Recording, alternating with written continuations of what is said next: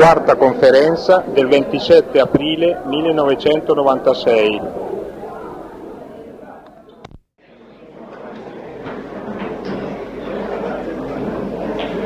Cari convenuti cari amici,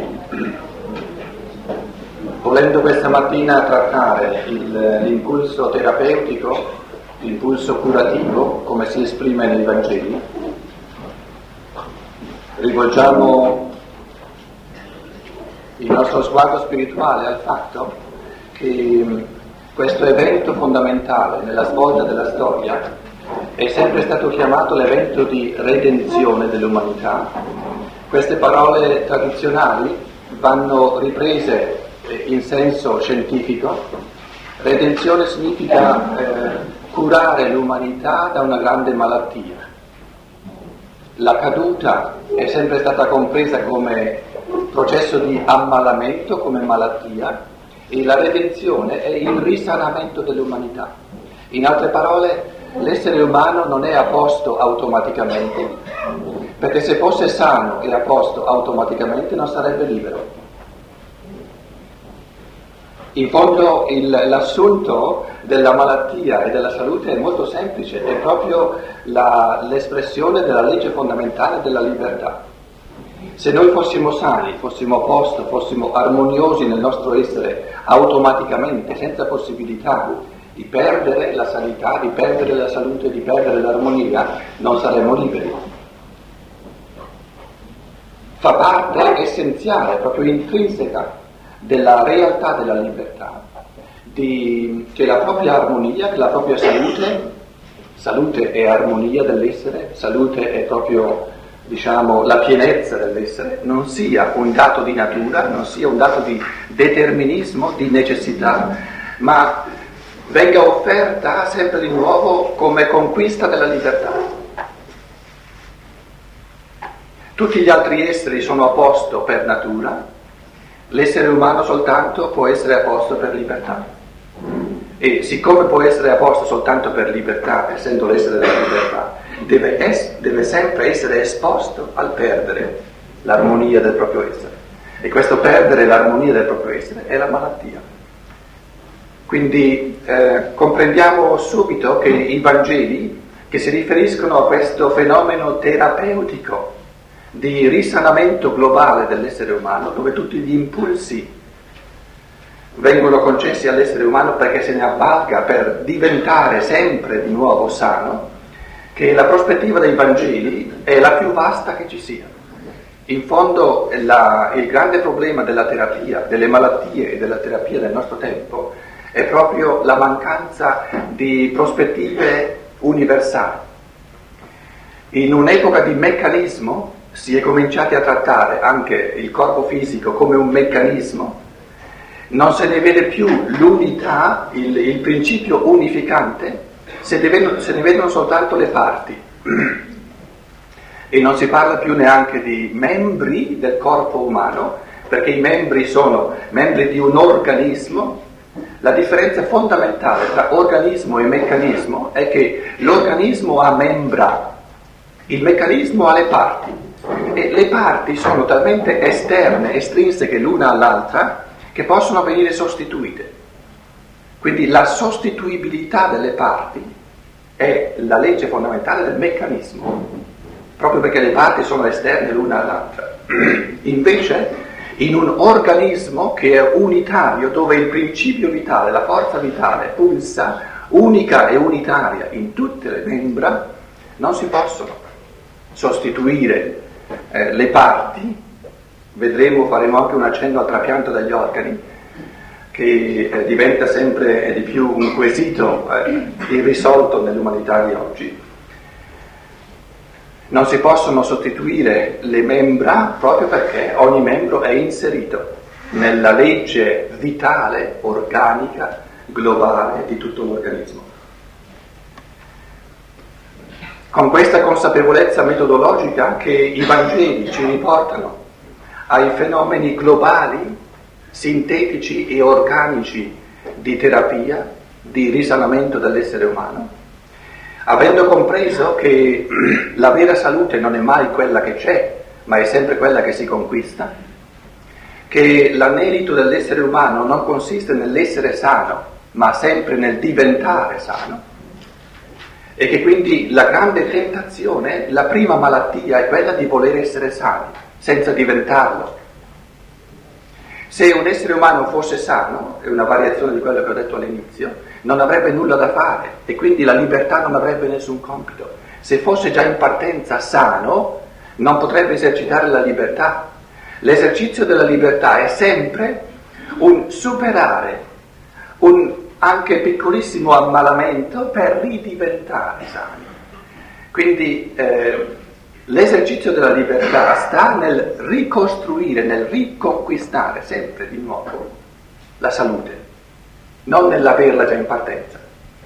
Avere la salute già in partenza è la malattia totale dell'essere umano perché non avrebbe più nulla da fare. Quindi è l'egoismo, è la pigrizia, è l'inerzia che ci trae in inganno, ci fa pensare che sarebbe meglio, che noi saremmo più sani se fossimo già sani, se fossimo già a posto è l'inganno della pigrizia, dell'inerzia, è la paura di fronte alla libertà, di fronte all'esercizio quotidiano del rimettersi sempre a posto. Perché eh, che, che differenza c'è tra essere sani e diventare sani? Essere sani significa vivere di rendita, significa perpetuare uno stato già, già conquistato dal presente verso il futuro. Invece la realtà che ci viene incontro è sempre diversa. E se io affronto la realtà ora tutta diversa, nello stesso modo in cui ero due ore fa, sono ammalato perché entro in conflitto con la realtà. Ecco la malattia. La conflittualità con la realtà presente che è sempre nuova, mentre io tendo, in base all'inerzia, a restare sempre come ero prima. Quindi la vera salute è questa capacità di trasformazione continua interiore per rendersi consoni alla situazione karmica, cosmica che eh, mi confronta di volta in volta, di ora in ora, di giorno in giorno. Quindi la vera salute non è eh, qualcosa di statico, ma è qualcosa di dinamico. E la staticità è la malattia più assoluta che ci sia, perché nella staticità interiore si è sempre in conflitto con la realtà esterna che è sempre nuova e che ci richiede invece una, una versatilità, una creatività, una capacità artistica interiore di porci in modi pensanti, senzienti e volenti, sempre nuovi di fronte all'universo, all'umanità, alla natura che ci circonda. Detto questo, possiamo naturalmente affrontare i Vangeli dai punti di vista più diversi, perché i Vangeli sono testi inesauribili anche dal punto di vista terapeutico. Il Cristo è il grande terapeuta perché porta tutti gli aspetti della terapia, offre all'essere umano tutte le possibilità di rinnovamento, di risanamento, di ringiovanimento, tutte le possibilità di essere sempre nuovi, la somma dell'amore è eh, l'aver immesso nel cosmo tutte le possibilità evolutive offerte alla libertà umana. In chiave di lettura esoterica dei Vangeli possiamo eh, prendere degli esempi, ne prenderò oggi alcuni più piccoli se volete, apparentemente più piccoli, che si riferiscono a un paio di versetti dei Vangeli, altri più grossi. Per esempio il Samaritano il fattore disonesto, vorrei considerare oggi. Oppure eh, partiamo da una frase piccola, semplice, del Vangelo di Matteo, capitolo 7, versetto 6. Non dare ciò che è santo, non date ciò che è santo ai cani, eh, traduco, traduco, letteralmente, non, non date ciò che è santo ai cani, non gettate le vostre perle ai porci, affinché non le stritolino dentro ai loro piedi e ritornando, voltandosi, non vi sgretolino, non vi disgredino, non vi rompano, non vi facciano a pezzi, non vi frantumino.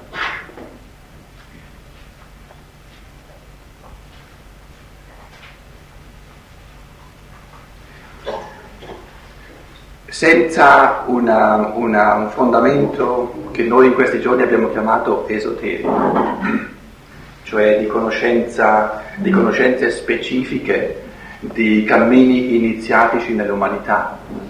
Non è, eh, cari presenti, che vogliamo fare un discorso elitario, non si tratta per, assolutamente di questo.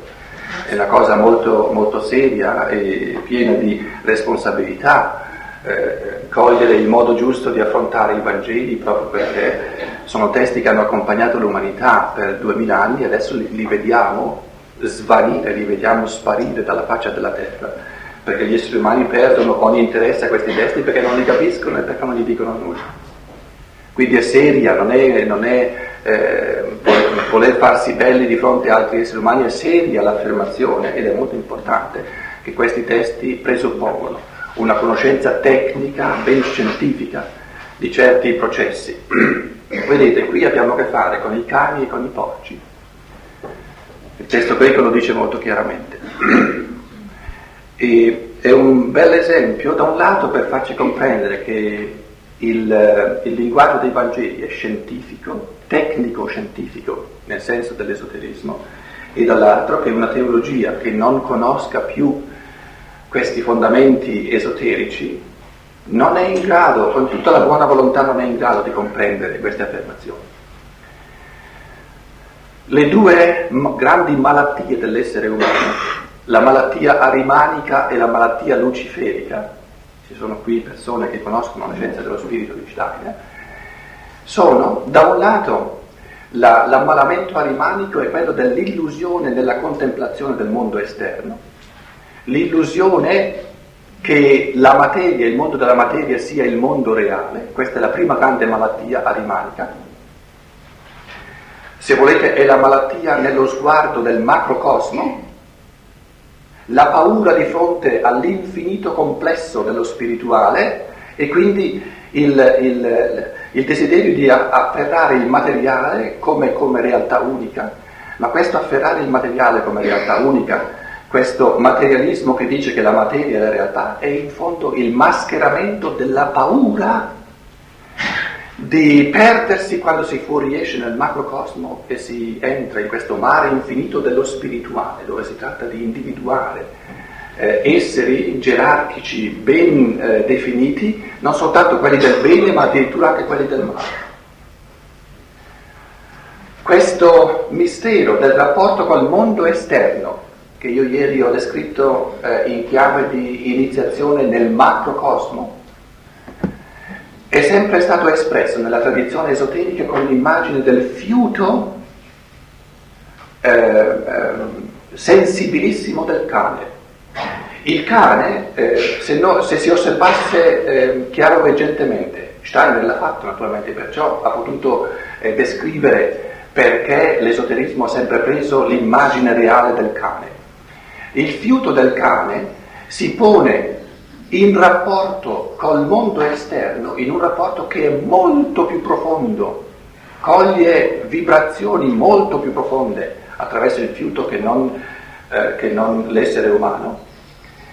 Ora, questa, questa, questo materialismo arimanico che ci fa fiutare tutte le situazioni in chiave di sfruttarle per averne un vantaggio e per, per eh, eh, abbindolare l'altro, questo fiutare la situazione esterna, fiutare la materia, fiutare le qualità della materia, disattendendo lo spirito, in chiave di potere e di prepotere, di soverchiamento dell'altro, è la somma dell'impulso animalico.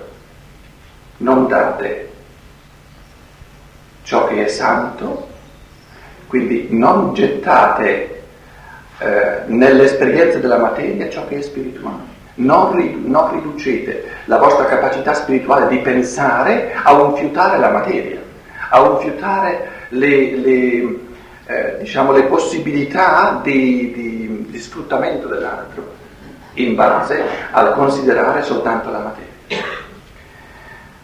L'altro L'altra grande malattia, quella luciferica dell'egoismo interiore, vedete come è preciso il testo, dice non gettate le vostre perle Prima non ho detto non gettate il vostro santo, ciò che è vostro santo, no? Non gettate, non date, tra l'altro non date il santo, invece qui dice non gettate le vostre perle. La perla cresce nell'interiorità attraverso il dolore. Il dolore è la purificazione dell'egoismo. La purificazione dell'egoismo, che è appunto la capacità eh, di amare, e Cristo dice la, la, la, la seconda grande malattia dell'essere umano è quella interiore dell'egoismo, dove le perle interiori, cioè i pensieri, i sentimenti e gli impulsi volitivi, invece di aprirsi in chiave amante verso tutti gli altri esseri, vengono gettati ai porci. Il, il, l'immagine del, del maiale è sempre stata un'immagine di impurità interiore, è l'unico animale che si è avvolto la, eh, proprio con, con eh, profonda voracità dentro propria, al suo proprio escremento. È un'immagine bellissima dell'egoismo, del, dell'essere umano incapsulato nel suo egoismo. Non gettate le vostre perle ai porci. Abbiamo qui il, il, la malattia del microcosmo, l'egoismo luciferico, quindi tutto, tutta la, la, la sfera luciferica dell'ammalamento dell'essere umano, il mistero della vergogna, che l'essere umano getta ai porci, getta a Lucifero perché non vuole confrontarsi con la vergogna del suo egoismo, perché ha paura di fronte al compito immane di purificare l'egoismo, compito di secoli e di millenni nel futuro. E dopo che il Cristo ha detto, questo, questo versetto è una specie di conclusione di tutto il discorso del monte, del Beatitudini, che comincia col quinto capitolo, qui alla fine del, all'inizio del settimo capitolo, dice affinché non le stritolino dentro ai loro piedi quindi avviene uno stritolamento, uno, un disgregamento dell'essere umano. E ritornando non vi frantumino. Ritornando, questo è il Kamaloka dove l'essere umano rivive eh, la sua vita a ritroso. E anche ogni notte noi non ne siamo consci ma viene vissuto, viene vissuta tutta la giornata a ritroso. E questo vivere a ritroso, quando l'essere umano si è, si è dato ad Arimane e a Lucifero, vive uno, uno sgretolamento, un disgregamento del proprio essere, una frantumazione del proprio essere, quella che eh, in Matteo 25 si chiama proprio la, la, eh, la parola colasis, che significa eh, ehm. Eh.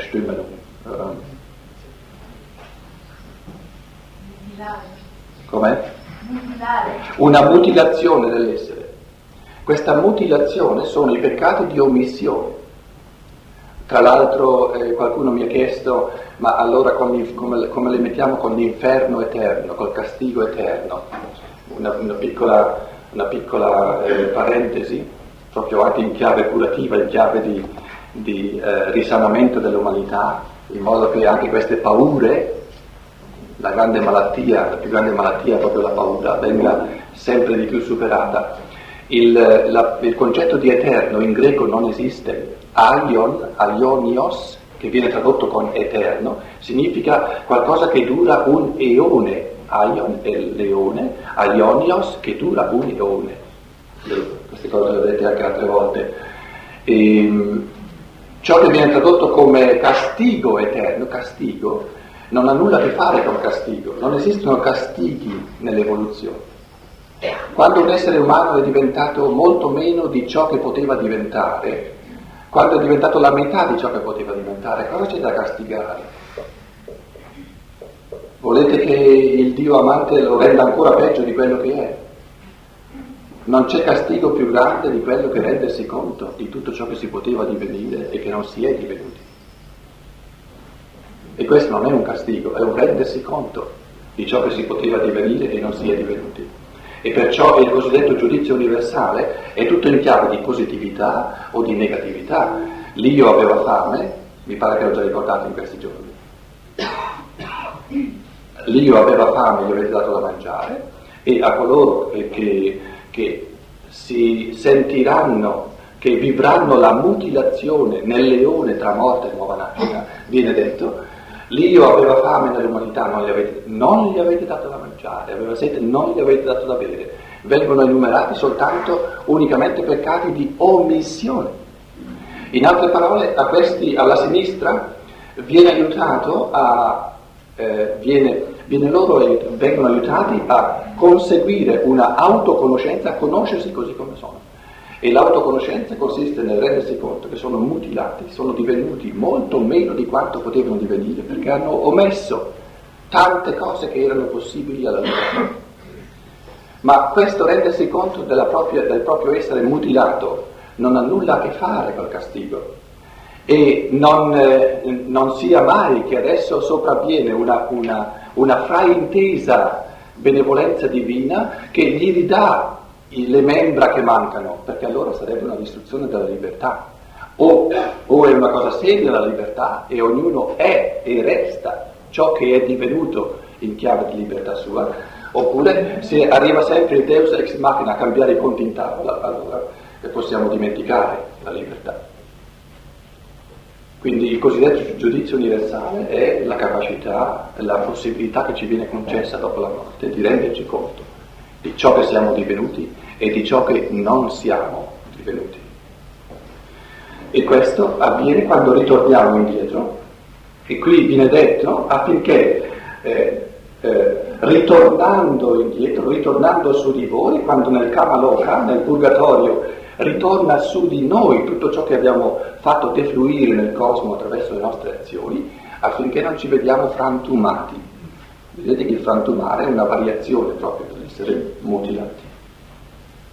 Non, non scopriamo che siamo diventati soltanto un frammento di quello che avremmo potuto diventare.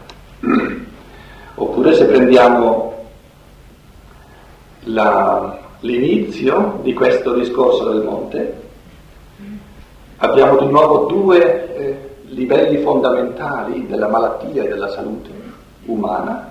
Voi siete il sale della terra, voi siete la luce del cosmo.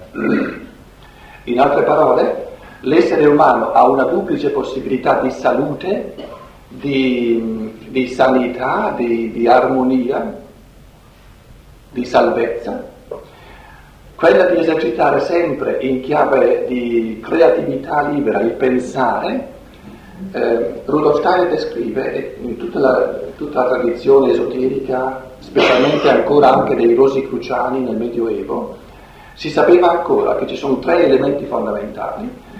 Quando si pensa, quando si esercitano pensieri, c'è una, una depositazione di sale, una depositazione salina, e quindi far sorgere il sale significa eh, mettersi in rapporto col cosmo in chiave di pensiero. Invece il fosforo, qui c'è in greco eh, fos, to fos tu cosmo, voi siete il fosforo del cosmo.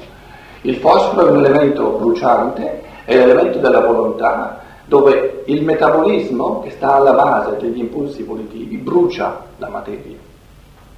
Quindi l'essere umano è capacità pensante, il, il risanarsi sempre in chiave di esercizio pensante e lì viene sedimentato il sale e l'altra grande terapia dell'essere umano è l'esercizio dell'amore, l'esercizio volitivo delle opere dell'amore e lì viene consumata la materia con l'elemento del, del fosforo che proprio eh, questo, questo, elemento sulfureo, questo elemento vicino eh, al fuoco che consuma la materia, l'amore consuma. Tra questi due elementi c'è il sentimento, l'elemento mercuriale che oscilla proprio tra lo stadio cristallino del sale e lo stadio, diciamo, evanescente, lo stadio eh, consumantesi del fosforo. Quindi il sentimento è proprio sempre la capacità artistica di muoversi tra il pensiero e l'amore, tra il, tra il pensare e il volere. Vedete che possiamo interpretare tutti i versetti del Vangelo, tutto ciò che questo grande terapeuta dell'umanità, dell'evoluzione, a, ci rende possibile per tutta la seconda parte dell'evoluzione, proprio in chiave di terapia, in chiave di, e, curativa dell'essere umano, presupposto però, come dicevo all'inizio, che le prospettive non siano ristrette, ma eh, siano dapprima, poi naturalmente le cose bisogna anche saperle specificare, ma ciò che manca nell'umanità di oggi è invece lo sguardo sintetico, lo sguardo fondamentale, lo sguardo eh, globale all'essere umano per concepire in modo globale la sanità, la salute. Perché soltanto eh, da questa prospettiva più ampia si possono eh, capire veramente i sintomi particolari specifici. Perché il Cristo è il salvatore, il terapeuta, il redentore, il curatore, il medico, il taumaturgo dell'umanità. La, il quesito o la controrisposta di tanti esseri umani è ma perché l'essere umano non deve essere autonomo? Perché c'è bisogno di un curatore? Perché c'è bisogno di un terapeuta?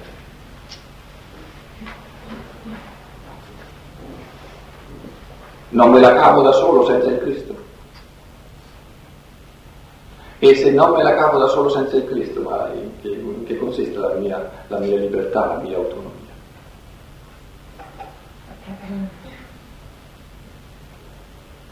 Vedete che la domanda della religione, la religione ha sempre avuto un rapporto del cuore con questo essere del Cristo. Adesso noi cerchiamo un rapporto con la mente, quindi dobbiamo porre la domanda, ma chi lo vuole questo ne ho proprio bisogno. L'hanno inventato eh, quelli che non sanno vivere da soli.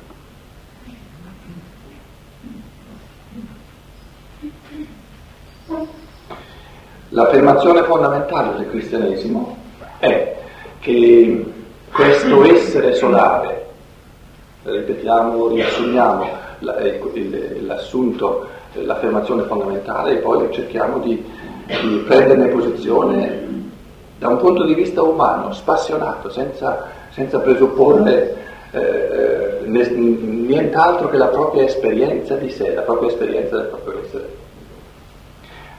L'assunto fondamentale, l'affermazione fondamentale è che non soltanto qui in questo essere, che poi è stato chiamato Gesù Cristo, il nome non è la cosa importante, che in questo essere si è espresso storicamente, quindi realmente il compimento e la sintesi di tutti i cammini misterici che avevano un carattere di particolarità, un carattere di, ah, tutti di unilateralità, perché gli impulsi di popoli eh, erano sempre eh, parziali, invece qui abbiamo la sintesi totale dell'umano, non soltanto da un lato che in questo essere è diventata storica la via dell'iniziazione, cioè l'entrare dentro ai mondi spirituali in tutte le sue parti, in tutti i suoi aspetti, ma l'altra affermazione fondamentale del Nuovo Testamento e del cristianesimo è che nessun essere umano può conseguire la salute dell'umano, la pienezza dell'umano senza un rapporto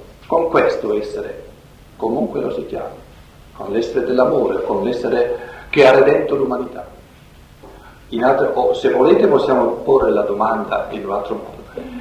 Perché mi si dice che io ho bisogno di redenzione? Cosa c'è che non va in me?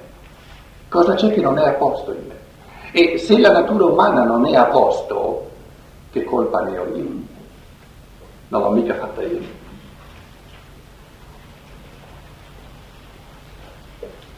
A questo punto le domande, come vedete, diventano fondamentali e proprio perché diventano fondamentali bisogna andarci un po' piano, un po' cauti, perché la, la tentazione è quella di trovare una piccola, una piccola soluzione che di nuovo restringe eh, le, le, le, le prospettive e non coglie di nuovo il fenomeno nella sua complessità. In altre parole, c'è un'affermazione fondamentale eh, sull'essere umano che lui, che l'essere umano non ce la fa da solo che l'essere umano che si conosca veramente, che sia sincero con se stesso, si rende conto del fatto che le sue aspirazioni, ciò che lui porta dentro di sé come ideali, travalicano immensamente ciò che riesce di fatti a realizzare ogni giorno. Un essere umano sano deve viversi come malato. Se invece si si percepisse, si sentisse del tutto sano, sarebbe veramente malato. Ecco l'affermazione fondamentale sull'essere umano.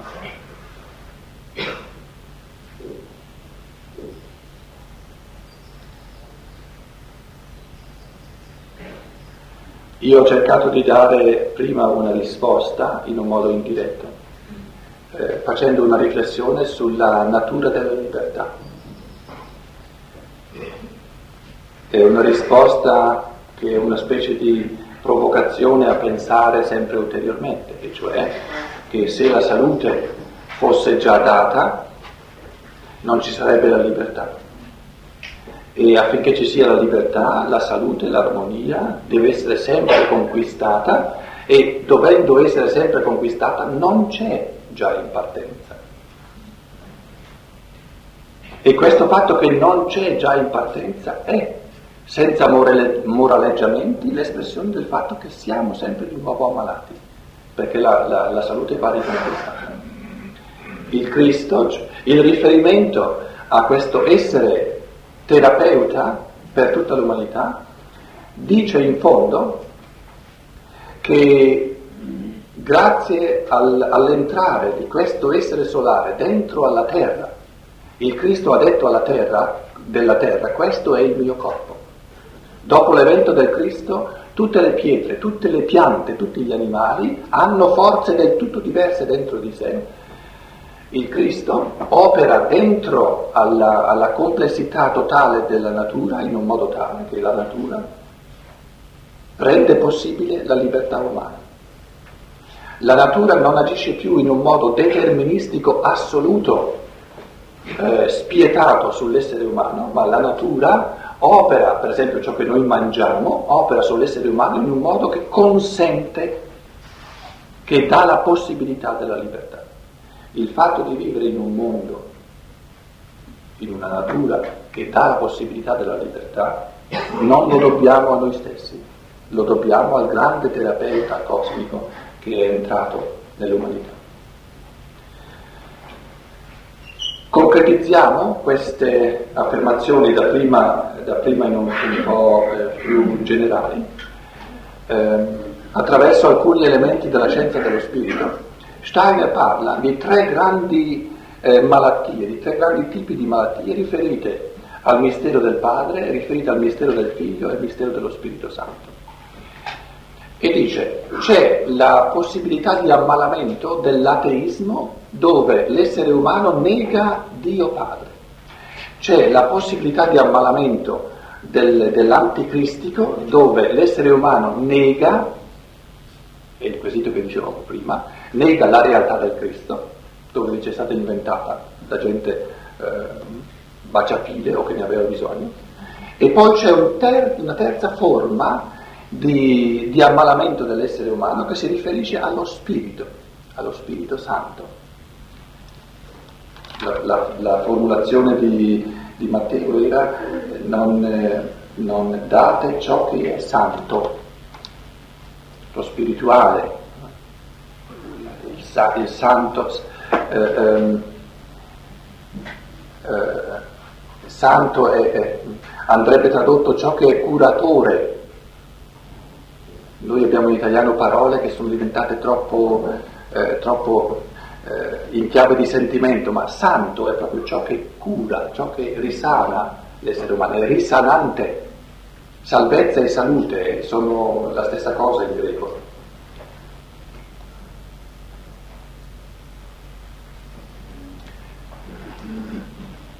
Ora Steiner diventa molto più concreto e dice l'ateismo è una malattia dell'umanità di oggi che riguarda il corpo. La negazione del Cristo, del Figlio, è una malattia che riguarda l'anima e la negazione dello Spirito Santo è una malattia che riguarda lo Spirito. Cosa vuol dire con questo? Lui dice, l'umanità attraverso questi secoli, potremmo anche dire millenni, di crescente materialismo, il corpo umano ha acquisito dentro di sé in un modo così pesante le leggi del meccanismo della, della materia che noi viviamo oggi in una umanità dove i corpi sono talmente meccanizzati, sono talmente devitalizzati che attraverso questo vivere la materia dal lato del meccanismo l'essere umano viene indotto a negare lo spirito del cosmo. Lo spirito che pulsa in tutta la natura è sempre stato chiamato il padre del cosmo. Quindi la negazione di Dio Padre. Eh, Steiner dice un essere che è veramente ateo, che nega Dio nella sua forma primigenia di padre, deve avere una corporeità talmente meccanizzata che non gli consente più di vivere nel suo corpo una realtà unificante, che sarebbe l'eterico, il vivente, la prima realtà sovrasensibile, che lo indurrebbe subito a dire no, alla base della materia, l'essenza della materia è qualcosa di spirituale. L'ateismo come una malattia specifica, tecnica del nostro tempo, che proviene dalla realtà corporea. La scienza dello spirito ci dà degli strumenti molto più precisi per conoscere, per eh, diagnosticare i fenomeni, anche i fenomeni di malattie del nostro tempo. In altre parole, questa negazione di Dio Padre è karma dell'umanità, karma dell'umanità in quanto riguarda il destino corporeo, il destino della corporeità che diventa sempre più materiale, sempre più sgretolante, sempre più atomizzata e quindi sempre più meccanizzata e induce l'essere umano a negare Dio Padre. Il mondo della percezione sensibile, il mondo della natura, del corporeo, che dovrebbe essere eh, l'incentivo a pensare e a trovare attraverso il pensiero l'essere spirituale, paterno, divino delle cose, induce l'essere umano invece all'opposto, induce l'essere umano a a considerare il pensiero, a considerare lo spirito come una specie di epifenomeno fantomatico della materia e a considerare la materia come unica realtà.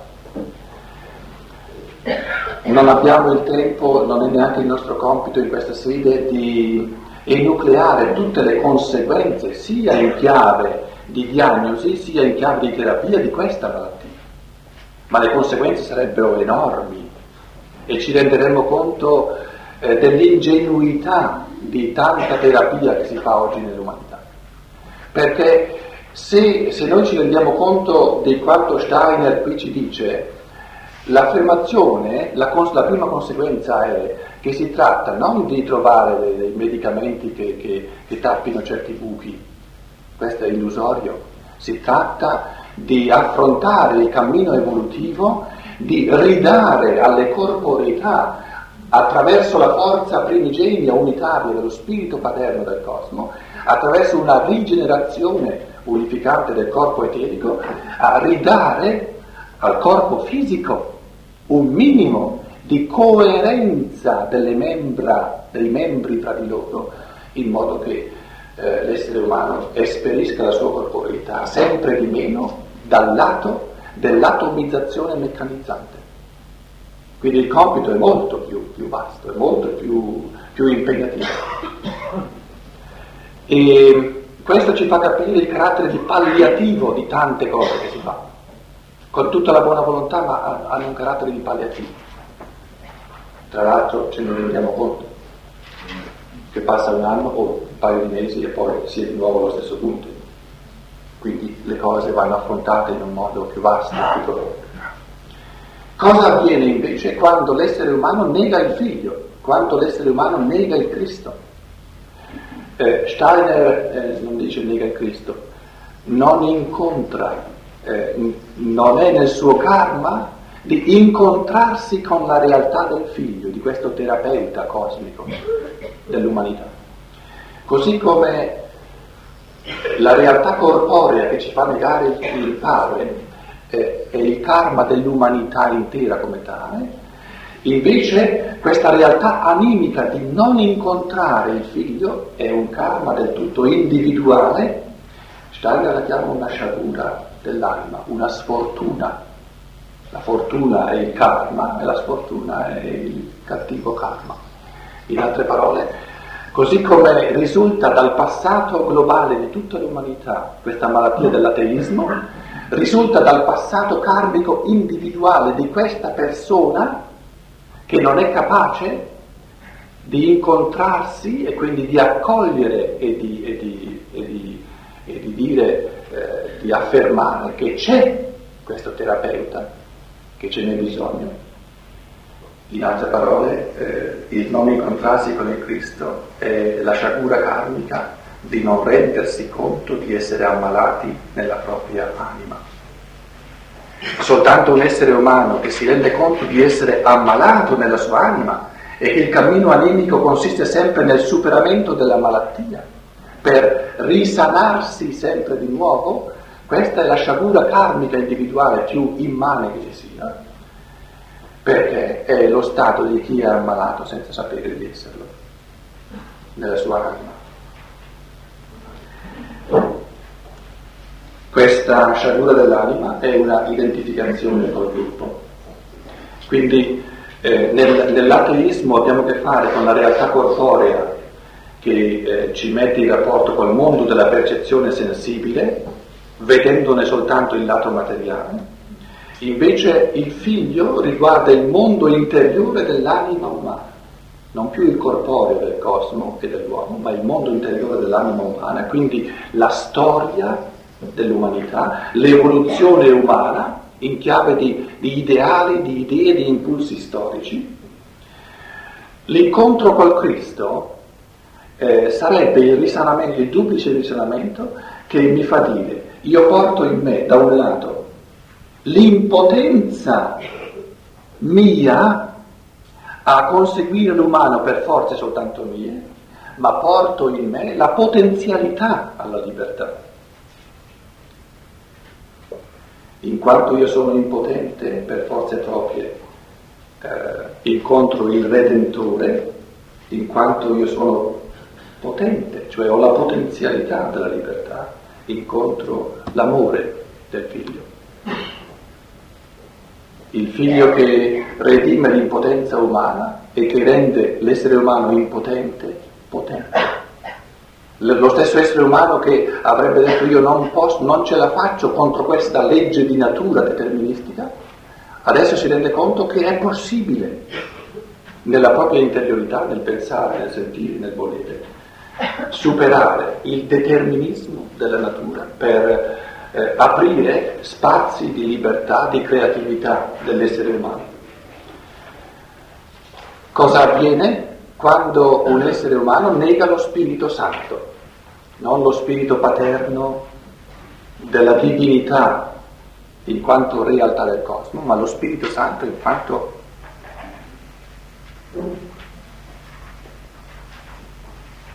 in quanto spirito cosmico individualizzato dentro l'essere umano. Lo Spirito Santo è la, l'esperienza individualizzata, interiorizzata del Cristo.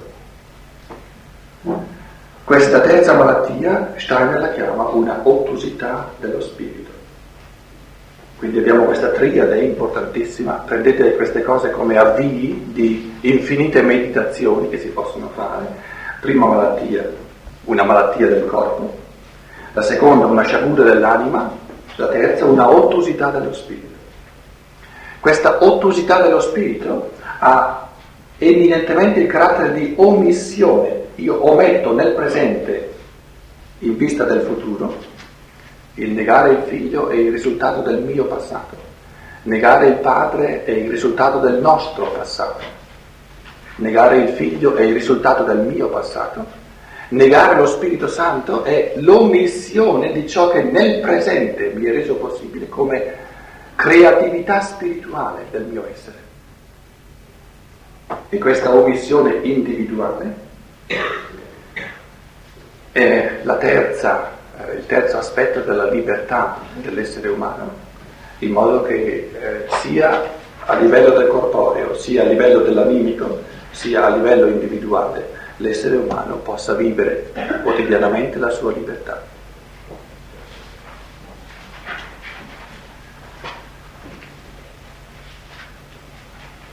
Ecco in che modo la Trinità, la Trinità tradizionale, anche la Trinità cristiana, può essere riempita di contenuti, Padre, Figlio, Spirito Santo. Finché ripetiamo soltanto queste parole, eh, l'uomo d'oggi ha estrema difficoltà a riempire di un qualsiasi contenuto. Se invece diciamo, cominciamo a, a riempire di contenuti, diciamo il Padre è il mondo della natura che si riassume nella nostra corporeità quindi il rapporto col Padre è il rapporto con la nostra corporeità, è il modo di vivere, eh, diciamo, tutte le interazioni col nostro corpo. Il rapporto col Figlio è eh, il mondo dell'interiorità animica, dell'interiorità della nostra anima in quanto potenzialità dello spirito, in quanto evoluzione storica. Eh, e il rapporto con lo Spirito Santo è proprio la, l'esperienza della creatività individuale con carattere di io concessa a ciascuno di noi.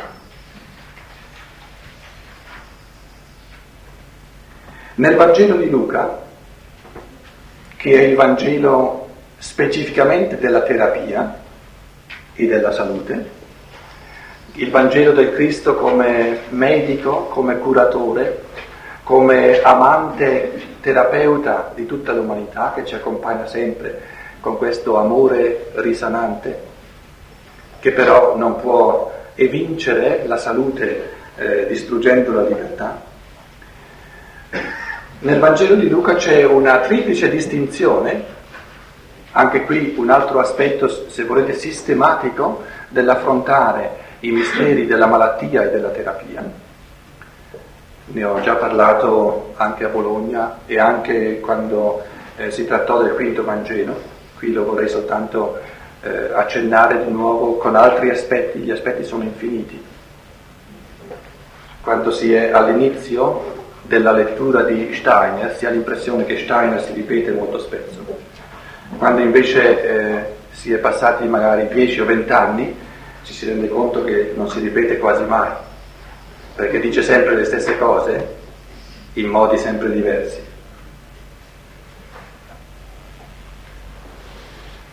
Il rinnovamento non sta tanto nel fare cose sempre diverse, il rinnovamento della vita sta nell'essere sempre diversi. Qualcuno ha detto che amare significa ripetere mille volte io ti amo senza ripetersi mai. Questo per quanto riguarda la ripetizione. In Luca abbiamo un riferimento terapeutico al corpo fisico, un riferimento terapeutico al corpo eterico e un riferimento terapeutico al corpo astrale dell'essere umano. Il corpo fisico è l'insieme, non è facile definire il corpo fisico, è l'insieme delle forze di natura che, si, che vengono assunte dentro l'essere umano. Il corpo eterico è un insieme di forze vitali, forze di nutrizione, forze di crescita, forze di respirazione, forze di circolazione, forze di rigenerazione. Il corpo astrale è l'anima vera e propria. Tra l'altro, se volete tradurre l'espressione corpo astrale per persone che non conoscono la scienza dello spirito, basta dire anima, è proprio la stessa cosa, il corpo astrale è l'anima in tutto e per tutto, il mondo dei pensieri, dei sentimenti e della volontà.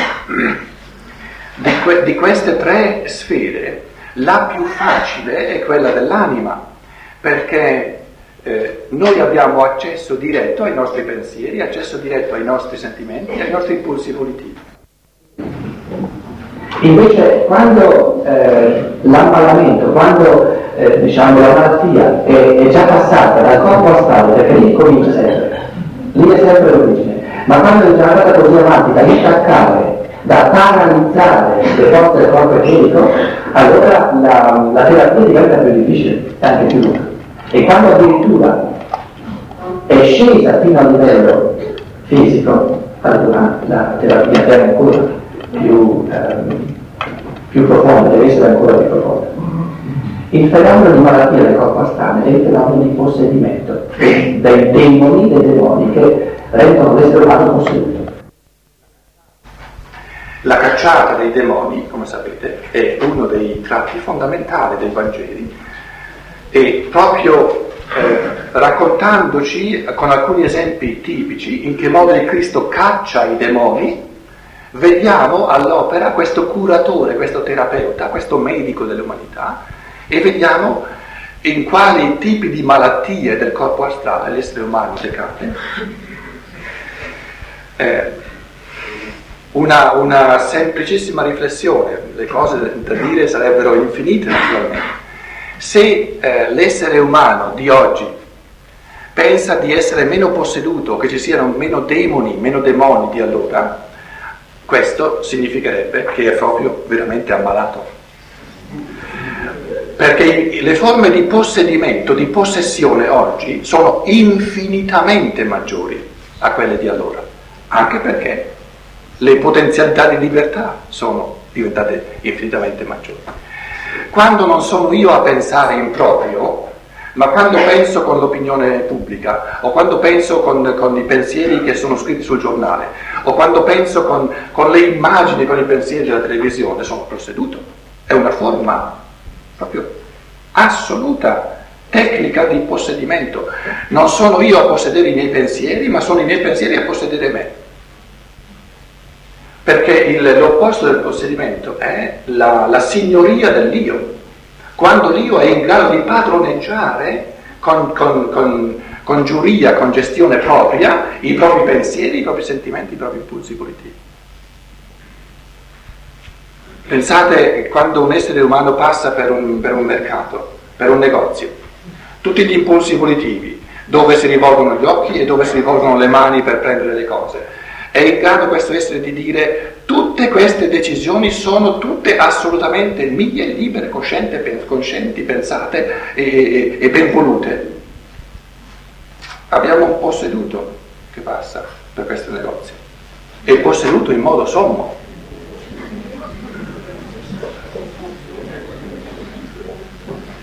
È giusta la parola posseduto in italiano? Mi è venuto un dubbio no? che le cose che dicono siano giuste, ma che, che, che la lingua non.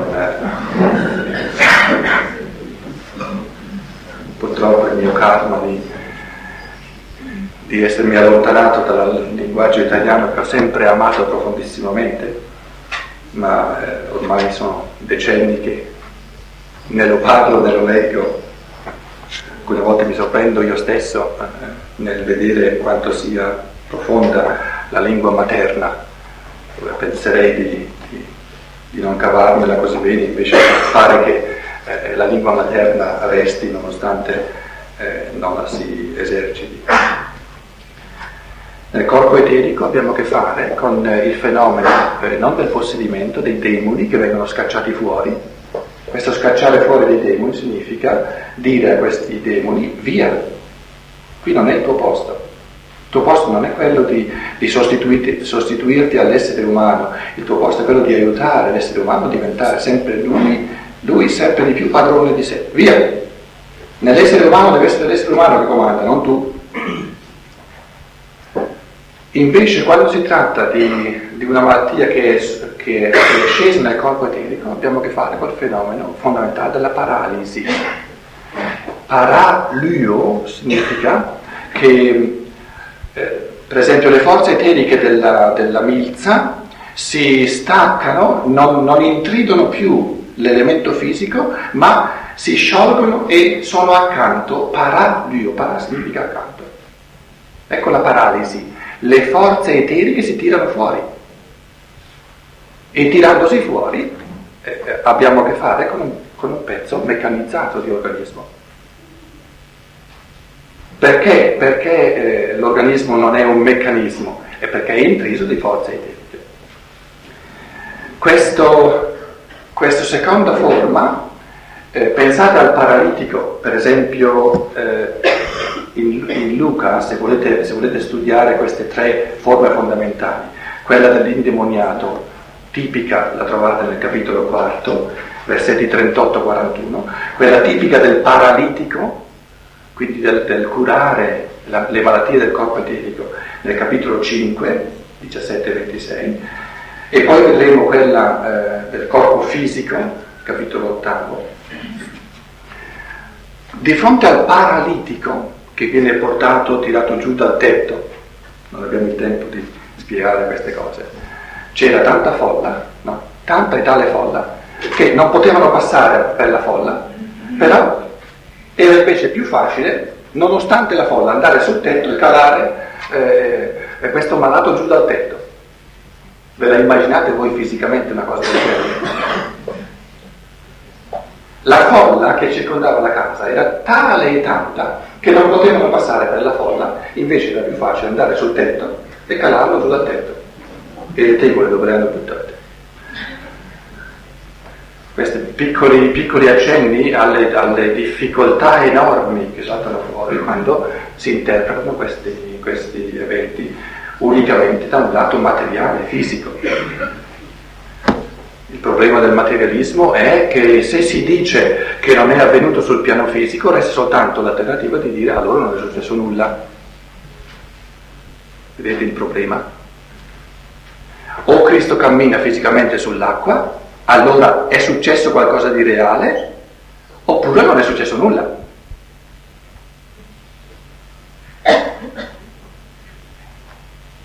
Sono le uniche due alternative del materialismo, perché reale è soltanto il fisico. Quindi o c'era il fisico lì sull'acqua o non c'era nulla.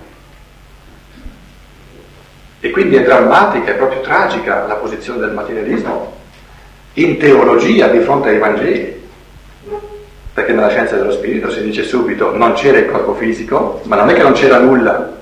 Il corpo eterico è una realtà assoluta, il corpo astrale è una realtà e nella visione spirituale gli apostoli hanno visto questa realtà spirituale, non nulla. E così anche qui, appunto, si tratta di, di eventi dove lo spirituale è sempre la cosa più importante. Ora, trattandosi di una paralisi eh, nell'eterico, il Cristo non interviene subito nell'eterico, rimettendogli a posto gli arti in modo che possa camminare. La prima cosa che dice, ti sono rimessi i tuoi peccati. In altre parole, si, può, si potrà curare l'eterico soltanto ritornando all'anima, perché da lì è partita questa paralisi poi nell'eterico. E i, sia coloro che gliel'hanno portato il paralitico, sia i giudei circostanti sono costernati. Prima di tutto perché dicono soltanto Dio può eh, perdonare i peccati e non si rendono conto del divino che è presente nel Cristo e gli altri che hanno fatto tutto questo, questo, questo, questa, questa, questo sforzo di portarglielo davanti sono delusi perché a loro interessa poco il perdono dei peccati, gli interessa che, che possa camminare. E allora il Cristo dice che cosa è più facile? Dire ti sono perdonati i tuoi peccati o dire alzati e cammina? È facile dire alzati e cammina soltanto dopo che sono perdonati i peccati. Quindi prima bisogna mettere in ordine la casa dell'anima. Un'altra, un'altra affermazione importante eh, per il modo moderno di, di fare terapia, dove ci si illude in fondo di poter intervenire sull'elemento corporeo anche a livello eterico, disattendendo troppo la compagine animica, anche perché appunto in, in questa epoca di materialismo non conosciamo ignoriamo quasi del tutto i fenomeni dell'anima. Ecco la preziosità della scienza dello spirito che ci mette in grado, in chiave adesso personale, individuale e di libertà, di riconquistare i tesori dello spirito. Il mistero del corpo fisico ci porta ancora eh, più giù, abbiamo visto che il corpo fisico è il risultato di tutte le vite terrene dell'umanità, quindi la compagine del fisico sempre, ha sempre un carattere di risultato ultimo E per risalire alle prime cause bisogna andare molto più a monte, quindi eh, quando si tratta eh, del corpo fisico, eh, Steiner non dice che l'intervento medico non, non, non vada bene, l'intervento medico è di natura immediata perché se, se il fisico è troppo compromesso, l'anima che sente troppo dolore non è in grado di fare nessun cammino e neanche lo spirito. Ora, l'intervento sul corpo è giustificato in quanto rimette l'anima e lo spirito in grado di curarsi, di eh, confrontarsi con la malattia vera. Quindi l'intervento sul corpo diretto non è mai una terapia, ma è un mettere l'essere umano in grado di intraprendere la terapia vera e propria.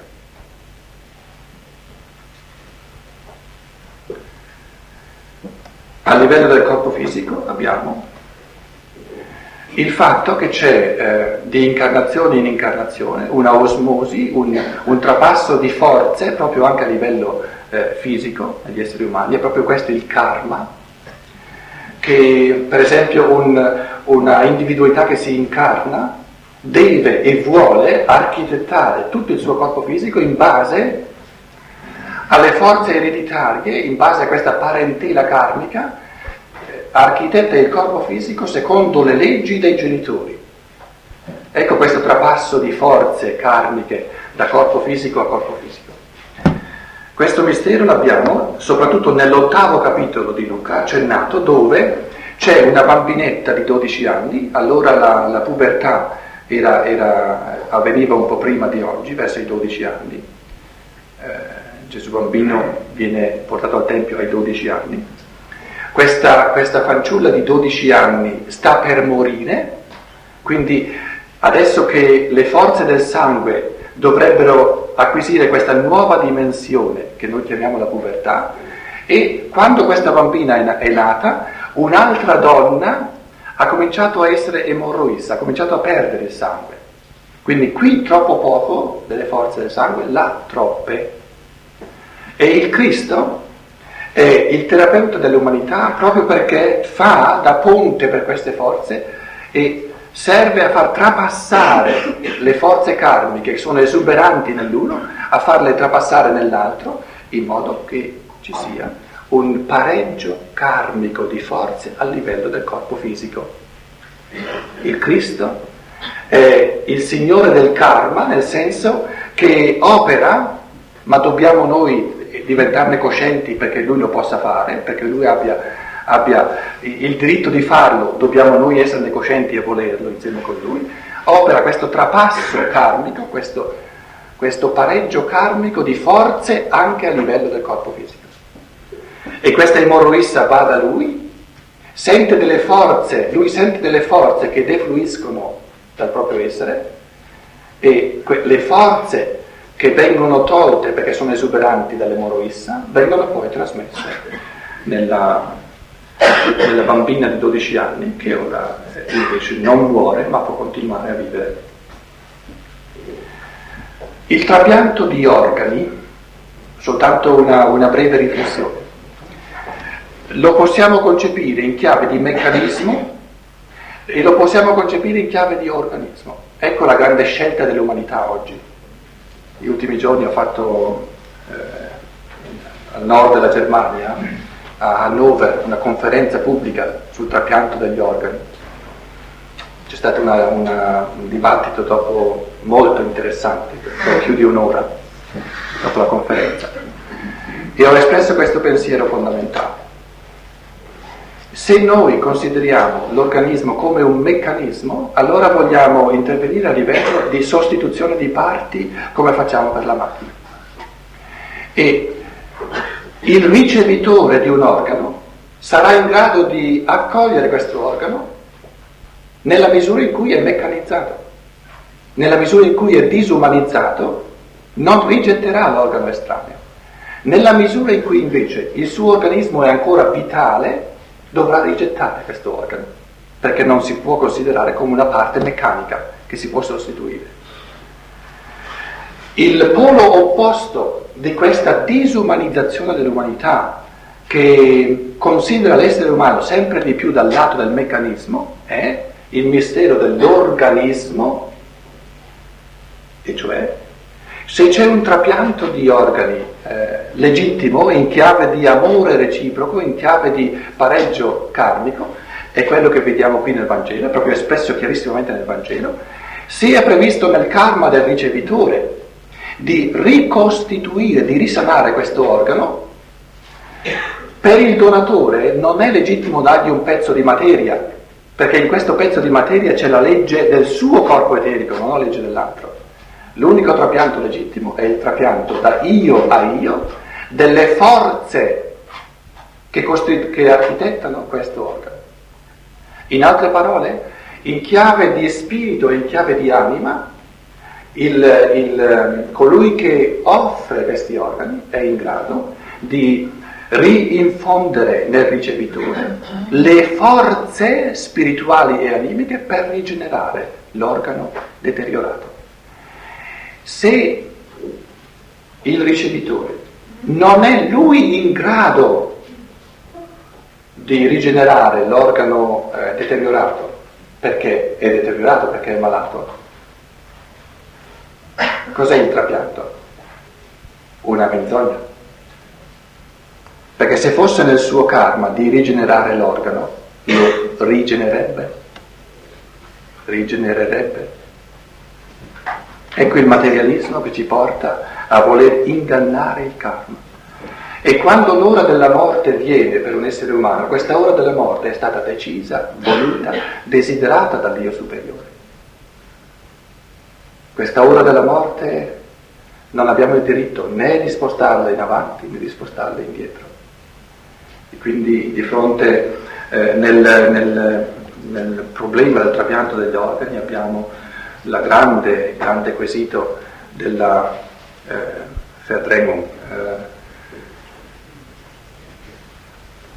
um, del fatto che l'essere umano mm, attuale rigetta la morte, non è capace di volere, di affrontare la morte.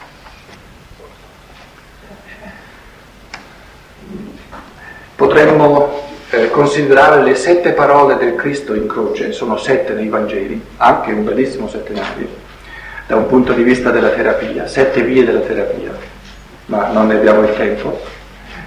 Corro, sorvolo, perché mi interessava dire qualcosa sul buon samaritano e sul fattore disonesto, questi due insieme.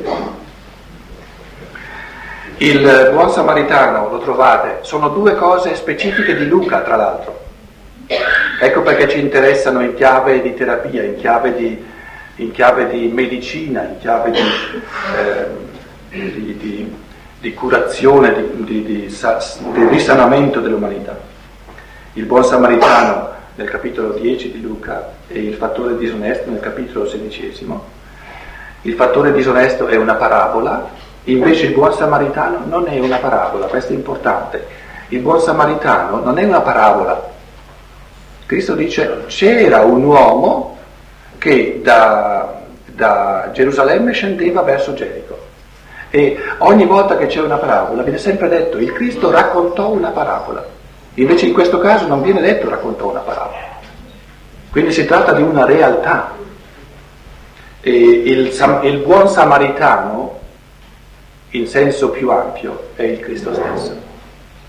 L'umanità, eh, Gerusalemme era a quei tempi il punto più alto della terra conosciuta agli uomini di allora, Monte Sion, Gerico 400 metri sotto il livello del mare, il punto più basso, quindi questa met- a metà strada tra il punto più alto e il punto più basso è proprio l'umanità che è a metà strada, nel mezzo del cammino di nostra vita, dell'umanità. Il Cristo è venuto, il buon samaritano è venuto, nel mezzo del cammino di questa discesa dai mondi spirituali sempre più giù nella materia. E come ha trovato il Cristo l'umanità? Mezza morta. Lo spirito era morto e vivevano soltanto nella materia. Mezza morta. Quindi sono tutte immagini che sono passibili di tantissime interpretazioni, ma l'interpretazione più vasta e più comprensiva è proprio quella di riferirla al Cristo, il buon samaritano del Cristo, e l'essere là eh, incappato nei, nei ladroni, mezzo morto, è ogni essere umano. Di questa vicenda evolutiva globale del buon samaritano e dell'essere umano mezzo morto che adesso diventa tutto vivo in base all'intervento del samaritano. Ecco un mistero di, di terapia totale.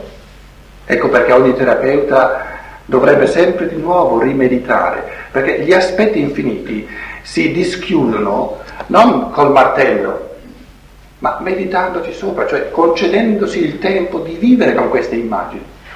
Mi devo concedere quotidianamente il tempo di vivere con queste immagini e queste immagini lavorano dentro di me e mi stupiscono quante cose mi vengono in mente, quante cose scopro.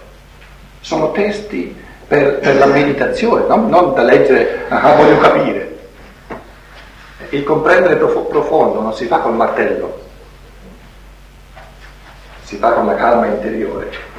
Di questo eh, mistero globale vorrei sottolineare soltanto una cosa. Il, la, la, domanda di, di, chi gli aveva detto maestro cosa devo fare per conseguire la vita eterna. Detto, cosa c'è nella tua legge? L'amore, ama Dio con tutto il tuo cuore, eccetera, eccetera. Ama il prossimo tuo come te stesso. E colui che aveva posto la domanda può giustificarsi e chiede ma chi è il mio prossimo? E come risposta a questa domanda chi è il mio prossimo, il Cristo dice c'era un uomo che andava da Gerusalemme a Gerico. Quindi questo racconto del buon samaritano è la risposta alla domanda chi è il mio prossimo. E il Cristo racconta che questo qui era mezzo morto per era incappato nei ladroni, passa un, un sacerdote e va via dall'altra parte, passa un levita e va via dall'altra parte, uno straniero, samaritano significava straniero, ha pietà si muove proprio, sente amore per questo essere umano e sapete poi tutto quello che fa per, per curarlo, eccetera. Alla fine, e questo lo, lo, lo strabiliante, lo straordinario, lo stravolgente di questa lezione del Cristo, del terapeuta, perché questa è una lezione di terapia la più profonda che ci sia. La domanda era chi è il mio prossimo? Il Cristo stravolge la domanda, proprio la inverte totalmente e chiede a chi gli aveva chiesto, chi di questi tre, sacerdote, levita samaritano, è diventato il prossimo per colui che era mezzo morto? E Geneto, chi ha fatto questo processo di trasformazione interiore per diventare il suo vicino? Prossimo significa vicino. Chi è il mio prossimo? Quale essere umano è il mio prossimo? Quale essere umano mi è vicino? Risposta del Cristo. Soltanto colui al quale tu ti avvicini. Ecco la terapia. Diventare prossimo.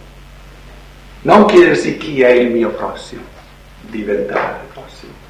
In altre parole, l'essere umano è sano quando diventa curatore. L'essere umano è sano soltanto quando si sa terapeuta. L'essere umano è sano soltanto quando sa che il suo compito è quello di avvicinarsi, di diventare il prossimo di ciascuno, di essere intento a che nessun essere umano gli resti estraneo, perché l'avvicinarsi è l'interessarsi. Ogni essere umano mi interessa. E questo interessamento che mi fa avvicinare, dove io divento il prossimo di ciascuno, è la mia terapia.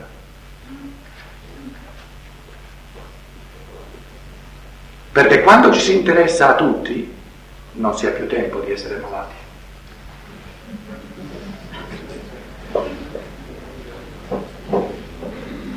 Si ha abbastanza da fare. Si diventa malati quando c'è troppo poco da fare. E questo è profondamente vero, non è soltanto questi, questi, misteri così semplici ma così profondi sono espressi nei Vangeli in un modo preciso, in un modo chiaro. L'altra, il cosiddetto fattore disonesto, nel capitolo 16, è una parabola che ha dato filo da torcere naturalmente, sempre di nuovo, perché prima di tutto non si tratta di un fattore disonesto, eh, è il fattore tes adichias, cioè è il fattore, è l'amministratore delle cose materiali. Ora, a quei tempi le cose materiali, sapevano a quei tempi, noi non lo sappiamo più, ma è sempre così, sapevano che le cose materiali sono il, il, l'osso di, di, di, di, contenzione, l'osso della discordia. In altre parole, il mondo materiale è il mondo della divisione.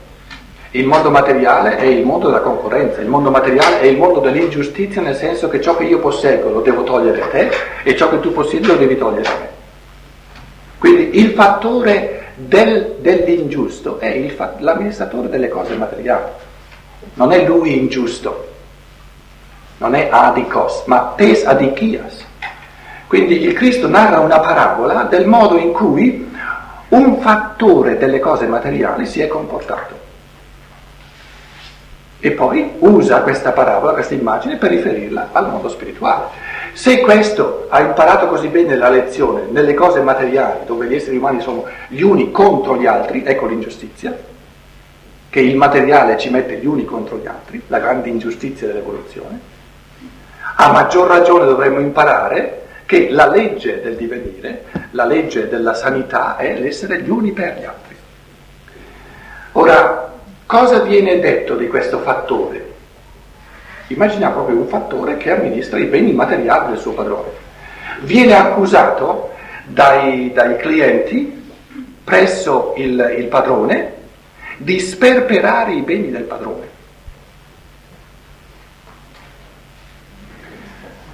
La parola per accusato è diebleto, questo diableto è di, da diaballo, è diabolos, è la stessa cosa, è l'impulso dell'ostacolo. L'impulso dell'ostacolo. Quindi questo, questa, questa, la parola stessa dice che questa accusa è una menzogna. Perché se il fattore avesse veramente sperperato i beni del padrone, chi sarebbero stati i primi a essere contenti? I clienti. Quindi mai più l'avrebbero accusato per, per, per sbarazzarsene. Se vogliono sbarazzarsene, perché? Perché li prende per il collo, perché li strozza. Quindi è chiaro che dicono il contrario di ciò che vivono. Loro vivono la realtà che questo, questo fattore, per farsi bello di fronte al suo padrone, strozza i clienti no, per far guadagnare al padrone il più possibile. È chiaro che loro devono dire il contrario. Sperpera i tuoi beni,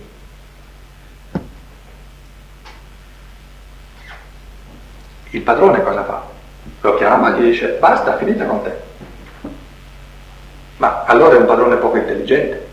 Perché se fosse stato un padrone intelligente avrebbe dovuto capire, momento, se i clienti vogliono sbarazzarsi di questo qui, allora deve essere uno che fa molto bene i miei interessi e non i loro. Chiaro, no? Chiarissimo. I Vangeli ci danno compiti di pensiero non indifferenti, oltre che a tutte le altre cose. Allora come stanno le cose? È chiaro che il padrone ha pensato questo pensiero. Eh, si vogliono sbarazzare di lui perché sono scontenti di lui. E perché sono scontenti di lui? Perché è troppo esoso, naturalmente. Il padrone vuole licenziare il fattore perché è troppo esoso con i clienti. Che padrone è? Un padrone non comune. È un padrone che ama i clienti. Questa è l'eccezionalità della cosa. E il fattore non aveva capito, che aveva a che fare con un padrone del tutto diverso dai padroni normali. È un padrone che vuole che i clienti siano contenti. Che è un padrone al quale non interessa, il, non interessa il profitto suo, ma interessa la gioia e la contentezza dei clienti. Allora cosa gli dice? Proprio perché tu sei esoso con i clienti, se fai gli interessi a me, a me non interessa, perché a me interessa, interessano i clienti che siano contenti. Allora via con te. Adesso vai, lui ha capito, ha capito, va e gli fa scrivere, a te avevo chiesto 100, scrivi, scrivi subito 50, a te avevo chiesto 100, scrivi 80. Ah, ha capito? Ho a che fare con un padrone che ama i clienti. Il Cristo loda questo fattore del mondo materiale e dice imparate da questo fattore come si fa nell'evoluzione. Il padre dell'evoluzione non è uno strozzino, Il padre dell'evoluzione è un padre amante e ha voluto, lui gestisce l'evoluzione non per prendere eh, in chiave di, di, di, castigo, in chiave di, di inferno eterno, ma vuole il bene, un padre amante, manda il figlio suo a redimere l'umanità. I farisei, gli scribi erano strozzini, perché rendevano l'uomo per il sabato, non il sabato per l'uomo, e siccome erano strozzini non hanno capito con quale Dio hanno a che fare, via, via con questi fattori. Quale fattore nuovo ha posto il Padre dei cieli? Il Cristo, il quale sa di avere a che fare con un padrone che vuole non il suo interesse, o diciamo con un padrone il, il cui interesse è il bene e la gioia e la contentezza dei figli suoi sulla faccia della terra. Una parabola di amore, di misericordia, di terapia immensa. Il karma è l'amico dell'uomo, non lo strozzino dell'uomo. Quante volte Steiner ha tenuto conferenze intere per dimostrare che il karma, che è la conduzione paterna del destino umano, sia globale sia individuale, è, è architettato in modo da dare tutte le possibilità evolutive in chiave positiva. Il karma non vuole mai il soccombere dell'uomo, il karma vuole sempre il progredire ulteriore dell'essere umano. Questo che questa, la, la, l'inesorabilità della legge dell'Antico Testamento non aveva capito? Questa inesorabilità, che è poi la malattia, perché strozza l'essere umano, è stata curata e viene sempre curata dall'essere dell'amore, che ci ha dato questa parabola nel Vangelo di Luca come parabola che riassume tutto il mistero terapeuta dell'amore il senso dell'evoluzione non è un padre severo, il senso dell'evoluzione è l'amore. Il senso dell'evoluzione sono tutte le possibilità di pienezza offerte all'essere umano.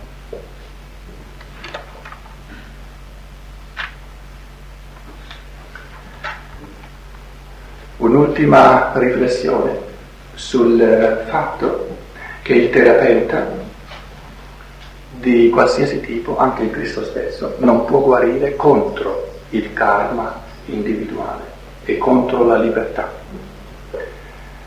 Questo quesito si impone sempre più chiaramente, non soltanto ai terapeuti, ai medici oggi, ma anche in chiave di rapporti eh, reciproci. E viene detto ma c'è un limite a ciò che possiamo fare gli uni per gli altri? Io non posso aiutare l'altro a guarire se non è previsto nel suo karma che guarisca. Non si può guarire contro il karma. A questo riguardo eh, possiamo ehm, ricordarci di ciò che Steiner dice, per esempio, soprattutto nelle conferenze sul Vangelo di Marco.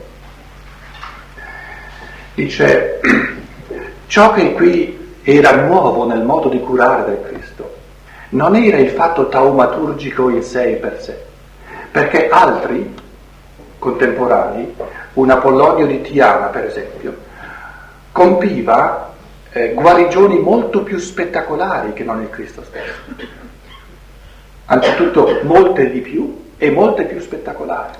E il fatto di una guarigione psichica era allora la cosa più normale che ci fosse. La libertà crescente porta con sé che non ci è più concesso di influire direttamente sull'anima dell'altro. Ora ci è concesso soltanto di influire direttamente sullo spirito dell'altro, ma influire sullo spirito dell'altro è la, la, l'opera di convincimento, convincere l'altro, certo che è una, è una guarigione, una terapia, solo che è molto più difficile, è molto più lunga, ma rispetta del tutto la libertà perché attraverso il convincimento sono io in grado di comprendere le cose che mi vengono dette, le faccio, le assumo in proprio e le gestisco io in proprio. A quei tempi c'era ancora una guarigione animica, non spirituale, animica, un influsso di forze psichiche che entravano proprio nel corpo astrale del malato e eh, lo guarivano. Ora, Stein descrive che l'assolutamente nuovo di ciò che gli esseri umani hanno visto nel Cristo consisteva nel fatto che il Cristo, prima di tutto, non guariva tutti. Nei Vangeli non vengono guariti tutti persone ben specifiche. Leggete nei Vangeli, quando Cristo dice, per esempio, il paralitico, avendo visto la loro fede, in queste parole c'è tutto un mondo, avendo visto che dentro di loro c'erano i presupposti che gli davano la legittimità di poter compiere questo gesto, perciò l'ha compiuto. Quindi il Cristo guarda ai presupposti interiori. E Steiner dice la novità assoluta stava nel fatto che il Cristo guarisce unicamente da io a io, interpella sempre l'io dell'altro. Questa era la novità assoluta. E le guarigioni del Cristo le straviseremmo se noi le comprendessimo come guarigioni dove il Cristo agisce nell'altro senza passare attraverso il suo io. Questo ritornello che viene sempre detto, la tua fede ti ha salvato, è proprio l'opporsi del Cristo al fatto che venga attribuito a Lui l'operare fondamentale. No, eh, decisivo per questa guarigione sei stato tu e puoi essere soltanto tu. Io posso soltanto aiutare, incentivare, in chiave di, di conscientizzazione, ma la tua fede, cioè la tua compagine interiore, è quella che ti rende sano, e soltanto quella. Tra l'altro i dieci leprosi fisicamente vengono curati tutti e dieci. Uno solo ritorna, in uno solo c'è questo cammino interiore di consapevolezza, di gratitudine e soltanto a questo viene detto la tua fede ti ha seisoken, sozein. Questo sozein è un'altra salvezza, è la salvezza interiore, non soltanto quella fisica. E gli altri dieci, ai quali si voleva aiutare nel corpo fisico si era, si era, messo il presupposto perché facessero un cammino interiore, non hanno fatto il cammino interiore, significa che restano nei presupposti per ricadere nella malattia fisica. Soltanto all'uno viene detto la tua fede ti ha salvato, agli altri no. Gli altri sono stati curati ma non salvati. E nei Vangeli è una differenza fondamentale questa. Il medico opera sul corpo, lo psicologo opera sull'anima, il Cristo opera sullo spirito. E operando sullo spirito, di riflesso opera poi in chiave di libertà sull'anima e opera in chiave di libertà sul corpo.